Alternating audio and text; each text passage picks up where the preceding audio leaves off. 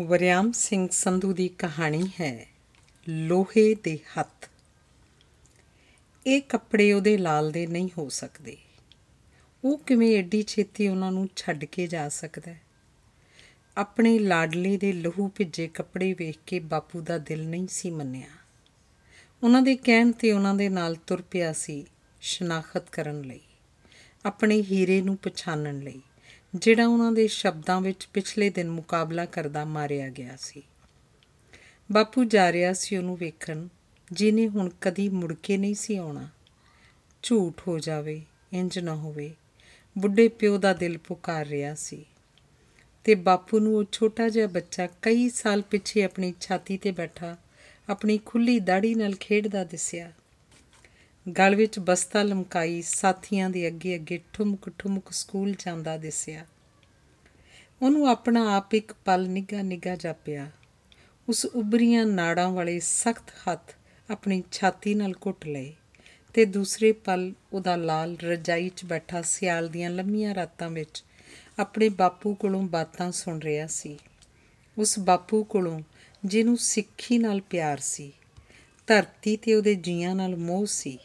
ਸੱਚ ਦੀਆਂ ਬਾਤਾਂ, ਸੱਜਣ ਠੱਗ ਦੇ ਚਿੱਟੇ ਕੱਪੜਿਆਂ ਵਿਚਲੀ ਕਾਲਖ, ਭਾਗੋ ਦੀਆਂ ਪੂਰੀਆਂ ਚੋਂ ਚੋਂਦਾ ਲਹੂ, ਸਰਹੰਦ ਦੀਆਂ ਕੰਧਾਂ, ਜਿੱਥੇ ਦੋ ਨਿੱਕੇ ਨਿੱਕੇ ਲਾਲਾਂ ਨੇ ਆਪਣਾ ਆਪ ਚਿਣਵਾ ਕੇ ਜ਼ੁਲਮ ਦੀਆਂ ਕੰਧਾਂ ਨੂੰ ਢਾ ਲਾਈ ਸੀ। ਚਮਕੌਰ ਦੀ ਧਰਤੀ ਤੇ ਡੁੱਲਿਆ ਸੁਰਖ ਖੂਨ, ਸਰਹੰਦ ਦੀ ਇੱਟ ਨਾਲ ਇੱਟ ਖੜਕਦੀ, ਸਿਰਾਂ ਦੇ ਮੁੱਲ ਪੈਂਦੇ ਮੀਰ ਮੰਨੂ ਦੇ ਜ਼ੁਲਮ ਦੀ ਮੂੰਹ ਬੋਲਦੀ ਤਸਵੀਰ, ਤੇ ਇਸ ਤੋਂ ਅੱਗੇ ਤੁਰ ਕੇ ਜਲਿਆਂ ਵਾਲੇ ਬਾਗ ਵਿੱਚ ਚੱਲਦੀ ਗੋਲੀ। ਫਾਂਸੀ ਤੇ ਲਟਕਦਾ ਭਗਤ ਸਿੰਘ ਜ਼ਾਲਮ ਮਜ਼ਲੂਮ ਦੀ ਇੱਕ ਲੰਮੀ ਕਹਾਣੀ। ਤੇ ਕਹਾਣੀ ਸੁਣਦਾ ਸੁਣਦਾ ਉਸ ਦਾ ਲਾਲ ਉਹਦੀਆਂ ਅੱਖਾਂ ਅੱਗੇ ਵੱਡਾ ਹੋ ਗਿਆ। ਉਹਦੇ ਕੱਦ ਨੂੰ ਵੇਖ ਕੇ ਸਰੂਆਂ ਨੂੰ ਸ਼ਰਮ ਆਉਂਦੀ। ਉਹਦੇ ਚੌੜੇ ਮੱਥੇ ਵਿੱਚ ਸੂਰਜ ਡਲਕਦਾ।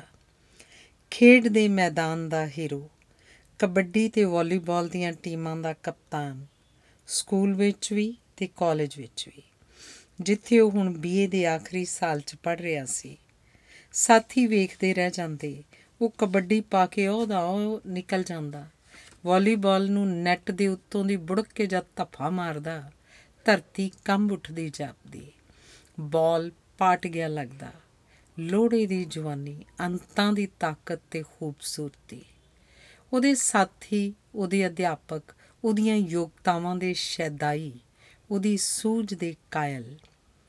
ਪਰ ਉਸਦੇ ਬਾਪੂ ਦੀਆਂ ਬਾਤਾਂ ਅਜੇ ਵੀ ਉਹਦੇ ਨਾਲ ਸਨ।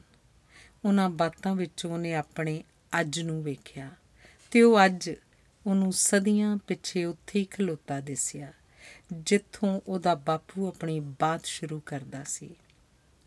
ਕੁਝ ਲੋਕਾਂ ਦੀਆਂ ਅੱਖਾਂ ਹੁੰਦੀਆਂ ਹਨ, ਪਰ ਉਹ ਵੇਖ ਨਹੀਂ ਸਕਦੇ। ਕੁਝ ਲੋਕ ਵੇਖ ਸਕਦੇ ਹਨ, ਪਰ ਹੁਣ ਜਾਣਬੁੱਝ ਕੇ ਅੱਖਾਂ ਮੀਚ ਲੈਂਦੇ ਹਨ ਤੇ ਨਾ ਵੇਖਣ ਦਾ ਬਹਾਨਾ ਕਰਦੇ ਹਨ। ਪਰ ਉਹਦੇ ਕੋਲ ਅੱਖਾਂ ਸਨ ਤੇ ਉਹਨੇ ਵੇਖਣਾ ਵੀ ਚਾਹਿਆ ਸੀ ਤੇ ਉਸ ਵੇਖਿਆ।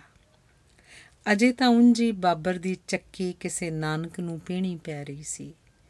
ਲਾਲੋ ਦੇ ਚਿਹਰੇ ਦਾ ਰੰਗ ਤਾਂ ਅਜੇ ਵੀ ਪੀਲਾ ਸੀ ਤੇ ਉਹਦਾ ਚੋਰੀ ਹੋਇਆ ਖੂਨ ਮਲਕ ਭਾਗੋ ਦੇ ਮੂੰਹ ਤੇ ਚਮਕ ਰਿਹਾ ਸੀ। ਮੀਰ ਮੰਨੂ ਅਜੇ ਵੀ ਦਾੜੀਆਂ ਉੱਲੇ ਆਪਣਾ ਆਪ ਲੁਕਾਈ ਬੈਠਾ ਸੀ ਤੇ ਸਿੱਖਾਂ ਦੇ ਸਿਰਾਂ ਦਾ ਮੁੱਲ ਪਾ ਰਿਹਾ ਸੀ। ਜਲਿਆਂ ਵਾਲੇ ਦੀ ਛਾਤੀ ਵਿੱਚੋਂ ਅਜੇ ਵੀ ਲੋਹੇ ਦੀ, ਲਹੂ ਦੀਆਂ ਬੂੰਦਾਂ ਤ੍ਰਿਪ ਤ੍ਰਿਪ ਕਿਰ ਰਹੀਆਂ ਸਨ। ਡਾਇਰ ਅਜੇ ਮਰਿਆ ਨਹੀਂ ਸੀ। ਸਕਾਟ ਅਜੇ ਵੀ ਮੌਤ ਦਾ ਹਾਸਾ ਹੱਸ ਰਿਹਾ ਸੀ। ਤੇ ਸਭ ਕਿਉਂ? ਉਦੋਂ ਤੋਂ ਲੈ ਕੇ ਅੱਜ ਤੱਕ ਕਿਉਂ? ਇਹ ਅੱਜ ਭਲਕ ਵਿੱਚ ਕਦੋਂ ਬਦਲੇਗਾ? ਤੇ ਉਹਨੇ ਅੱਖਾਂ ਖੋਲ ਕੇ ਮੀਲ ਪੱਥਰ ਵਾਂਗ ਗੱਡੇ ਅੱਜ ਵੱਲ ਉਂਗਲ ਸਿੱਧੀ ਕਰ ਦਿੱਤੀ। ਆਪਣੀ ਤੇ ਆਪਣੇ ਸਾਥੀਆਂ ਦੀ ਤੇ ਇਸ ਅੱਜ ਦੇ ਰਖਵਾਲੇ ਉਸ ਮਗਰ ਫਿਰਨ ਲੱਗ ਪਏ। ਫਿਰ ਉਸ ਤੇ ਕਿਸੇ ਝੂਠ ਦੇ ਕਤਲ ਦਾ ਦੋਸ਼ ਲਾਇਆ ਗਿਆ। ਤੇ ਉਹ ਕਾਲਜੋਂ ਭੱਜ ਕੇ ਪਿਛਲੇ ਦਿਨਾਂ ਤੋਂ ਇਹਨਾਂ ਰਖਵਾਲਿਆਂ ਤੋਂ ਓਲੇ ਹੋ ਕੇ ਖਲੋਤੇ ਅੱਜ ਦਾ ਭੇਦ ਖੋਲਣਾ ਚਾਹੁੰਦਾ ਸੀ। ਬਾਪੂ ਨੇ ਅੱਖਾਂ ਘੁੱਟ ਕੇ ਮੀਚੀਆਂ, ਫੇਰ ਖੋਲੀਆਂ ਜਿਵੇਂ ਕਿਸੇ ਸੁਪਨੇ ਤੋਂ ਜਾਗਿਆ ਹੋਵੇ, ਉਹ ਪਹੁੰਚ ਚੁੱਕੇ ਸਨ। ਹੈ? ਇਹ ਤਾਂ ਉਹ ਹੀ ਸੀ। ਉਹਦਾ ਲਾਲ ਅੱਖਾਂ ਮੀਚੀ ਪਿਆ। ਚਾਦਰ ਨਾਲ ਟਕਿਆ ਬੁੱਢੇ ਪਿਓ ਦੇ ਕਾਲਜੇ ਚੋਂ ਰੁੱਗ ਭਰਿਆ ਗਿਆ। ਉਹ ਪੁੱਤਰ ਦੇ ਪੈਰਾਂ ਵੱਲ ਦਿਲ ਫੜ ਕੇ ਬੈਠ ਗਿਆ। ਚਾਦਰ ਹੇਠਾਂ ਢੱਕ ਕੇ ਸੂਰਜ ਲੁਕਾਇਆ ਪਿਆ ਸੀ। ਉਹਦੇ ਕੰਨਾਂ 'ਚ ਆਵਾਜ਼ ਪੈ ਰਹੀ ਸੀ। ਉਹਦੇ ਪੁੱਤਰ ਦਾ ਮੁਕਾਬਲਾ ਕਰਨ ਬਾਰੇ, ਉਹਦੀ ਛਾਤੀ ਵਿੱਚੋਂ ਗੋਲੀ ਲੱਗਣ ਬਾਰੇ ਤੇ ਫਿਰ ਉਹਨਾਂ ਹਮਦਰਦਾਂ ਨੇ ਟੈਕਸੀ ਬੁਲਾ ਕੇ ਪੁੱਤਰ ਦੀ লাশ ਲੱਦੀ ਤੇ ਉਹਦੇ ਪਿੰਡ ਨੂੰ ਲੈ ਤੁਰੇ। ਟੈਕਸੀ ਤੋਂ ਦੇਹ ਉਤਾਰੀ ਗਈ। ਸਾਰਾ ਪਿੰਡ ਤੇ ਇਲਾਕਾ ਅੱਖਾਂ 'ਚ ਹੰਝੂ ਤੇ ਦਿਲ 'ਚ ਅੱਗ ਨੱਪੀ ਇਕੱਠਾ ਹੋ ਗਿਆ। ਮਰਨ ਵਾਲੇ ਦੇ ਕਾਲਜ ਵਿੱਚ ਪਤਾ ਲੱਗਾ ਕਿ ਉਹਨਾਂ ਦਾ ਅਲਬੇਲਾ ਸਾਥੀ ਖੇਡ ਦੇ ਮੈਦਾਨ ਦਾ ਮਰਦ ਅੱਜ ਜ਼ਿੰਦਗੀ ਦੀ ਆਖਰੀ ਖੇਡ ਖੇਡ ਗਿਆ ਸੀ। ਉਹਦੇ ਅਧਿਆਪਕ, ਉਹਦੇ ਸਾਥੀ ਰੋਹ ਤੇ ਦਰਦ ਵਿੱਚ ਭਰੇ ਪਹੁੰਚ ਗਏ ਸਨ। ਉਹ ਮੁਕਾਬਲੇ ਦੀ ਕਹਾਣੀ ਚੰਗੀ ਤਰ੍ਹਾਂ ਸਮਝਦੇ ਸਨ। ਉਹਨਾਂ ਆਪਣੇ ਪਿਆਰੇ ਵੀਰੇ ਦੇ ਅੰਤਮ ਦਰਸ਼ਨ ਕਰਨੇ ਚਾਹੇ। ਸੂਰਜ ਦੇ ਮੂੰਹ ਤੋਂ ਚਾਦਰ ਉਤਾਰੀ ਗਈ। ਸਭ ਦੀਆਂ ਅੱਖਾਂ 'ਚ ਹੰਝੂ ਚਮਕ ਰਹੇ ਸਨ। ਹਾਹਾਕਾਰ ਮੱਚੀ ਪਈ ਸੀ। ਉਹਨਾਂ ਵੇਖਿਆ ਉਹਨਾਂ ਦੇ ਵੀਰ ਦੇ ਹੱਥਾਂ ਤੇ ਪੱਟੀਆਂ ਲਪੇਟੀਆਂ ਹੋਈਆਂ ਸਨ। ਉਹਨਾਂ ਜ਼ਿੱਦ ਕੀਤੀ, ਅਸੀਂ ਇਹਦੇ ਹੱਥਾਂ ਤੋਂ ਪੱਟੀਆਂ ਉਤਰਵਾ ਕੇ ਹੱਥ ਵੇਖਣੇ ਚਾਹਾਂਗੇ।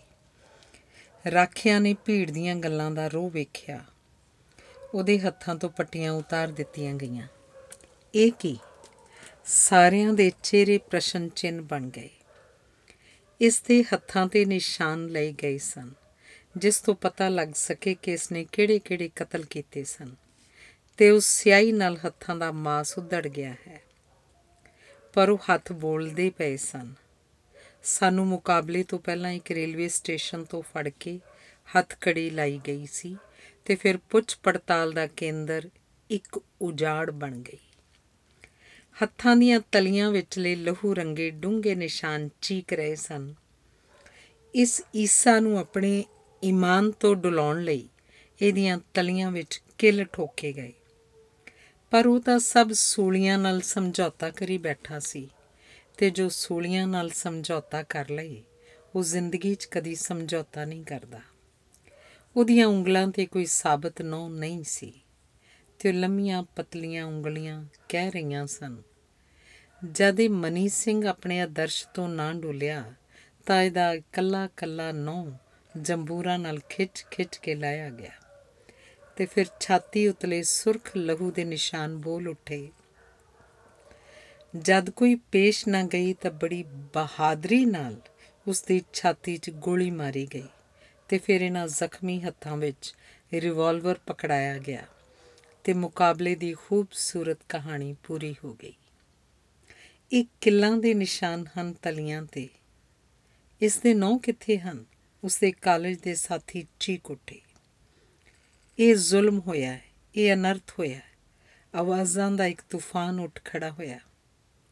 ਤੇ ਅੱਜ ਦੇ ਰਖਵਾਲਿਆਂ ਨੇ ਛੇਤੀ ਛੇਤੀ ਦੇ ਚੁੱਕ ਕੇ ਆਪੇ ਮੜੀ ਤੇ ਰੱਖ ਕੇ ਅੱਗ ਲਾ ਦਿੱਤੀ। ਮੜੀ ਵਿੱਚੋਂ ਲਾਟਾਂ ਉੱਚੀਆਂ ਹੋਈਆਂ ਕਾਲੇ ਦਿਨ ਵਿੱਚ ਚਾਨਣ ਮਗ ਉੱਠਿਆ। ਜਨਤਾ ਦੀਆਂ ਅੱਖਾਂ ਅੱਗੇ ਉਹ ਸੋਹਣਾ ਨੌਜਵਾਨ ਘੁੰਮ ਰਿਹਾ ਸੀ। ਉਹਦੇ ਜ਼ਖਮੀ ਹੱਥ ਦਿਸ ਰਹੇ ਸਨ, ਜਿਨ੍ਹਾਂ ਨਾਲ ਉਹ ਕਬੱਡੀ ਖੇਡਦਿਆਂ ਜੱਫਾ ਪਾਉਂਦਾ ਹੁੰਦਾ ਸੀ। ਜਿਨ੍ਹਾਂ ਹੱਥਾਂ ਨਾਲ ਉਹ ਵਾਲੀਬਾਲ ਨੂੰ ਧੱਫਾ ਮਾਰਦਾ ਸੀ, ਤੇ ਇੰਜ ਲੱਗਦਾ ਜਿਵੇਂ ਬਾਲ ਪਾਟ ਗਿਆ ਹੋਵੇ। ਖੇਡ ਦੇ ਮੈਦਾਨ ਦਾ ਹੀਰੋ ਅੱਜ ਜ਼ਿੰਦਗੀ ਦੇ ਸੱਚ ਦੀ ਖੇਡ ਖੇਡ ਗਿਆ ਸੀ। ਅੱਜ ਉਹਨੇ ਕਿਹੋ ਜਿਹਾ ਬਾਲ ਨੂੰ ਧੱਫਾ ਮਾਰਿਆ ਸੀ। ਇਹ ਰਬੜ ਦਾ ਬਾਲ ਤਾਂ ਨਹੀਂ ਸੀ, ਇਹ ਤਾਂ ਲੋਹੇ ਦਾ ਬਾਲ ਸੀ, ਜਿਸ ਨਾਲ ਖੇਡਿਆਂ ਉਹਦੇ ਹੱਥ ਜ਼ਖਮੀ ਹੋ ਗਏ ਸਨ। ਭੀੜ ਦੀਆਂ ਛਾਤੀਆਂ 'ਚ ਅੱਗ ਬਲ ਰਹੀ ਸੀ। ਸਾਹਮਣੇ ਬਲਦੀ ਚਿਤਾ ਦੀਆਂ ਲਾਲ ਸੁਰਖ ਲਾਟਾਂ ਉਹਨਾਂ ਸਭ ਦੀਆਂ ਸੁਰਖ ਅੱਖਾਂ ਵੱਲ ਵੇਖਦਿਆਂ ਜਿਵੇਂ ਵੰਗਾਰ ਰਹੀਆਂ ਹੋਣ। ਵੀਰੋ ਸੱਚ ਦੀ ਖੇਡ ਲੋਹੇ ਦੇ ਗੇਂਦ ਨਾਲ ਖੇਡਣ ਲਈ ਤੁਸੀਂ ਆਪ ਹੀ ਸੋਚੋ ਹੁਣ ਕਿਹਨਾਂ ਹੱਥਾਂ ਦੀ ਲੋੜ ਹੈ। ਤੇ ਉਸ ਦੇ ਨੌਜਵਾਨ ਸਾਥੀਆਂ ਨੇ ਧਰਤੀ ਦੀ ਮਿੱਟੀ ਨੂੰ ਮੁੱਠਾਂ ਵਿੱਚ ਭਰ ਲਿਆ। ਉਹਨਾਂ ਦੇ ਹੋਠਾਂ ਤੇ ਕਸਮਾਂ ਸਨ। ਉਹਨਾਂ ਆਪਣੀਆਂ ਮੀਚੀਆਂ ਹੋਈਆਂ ਮੁੱਠਾਂ ਵੱਲ ਤੱਕਿਆ ਤੇ ਉਹਨਾਂ ਨੂੰ ਲੱਗਾ ਜਿਵੇਂ ਉਹਨਾਂ ਦੇ ਹੱਥ ਲੋਹੇ ਦੇ ਹੋ ਗਏ ਹੋਣ।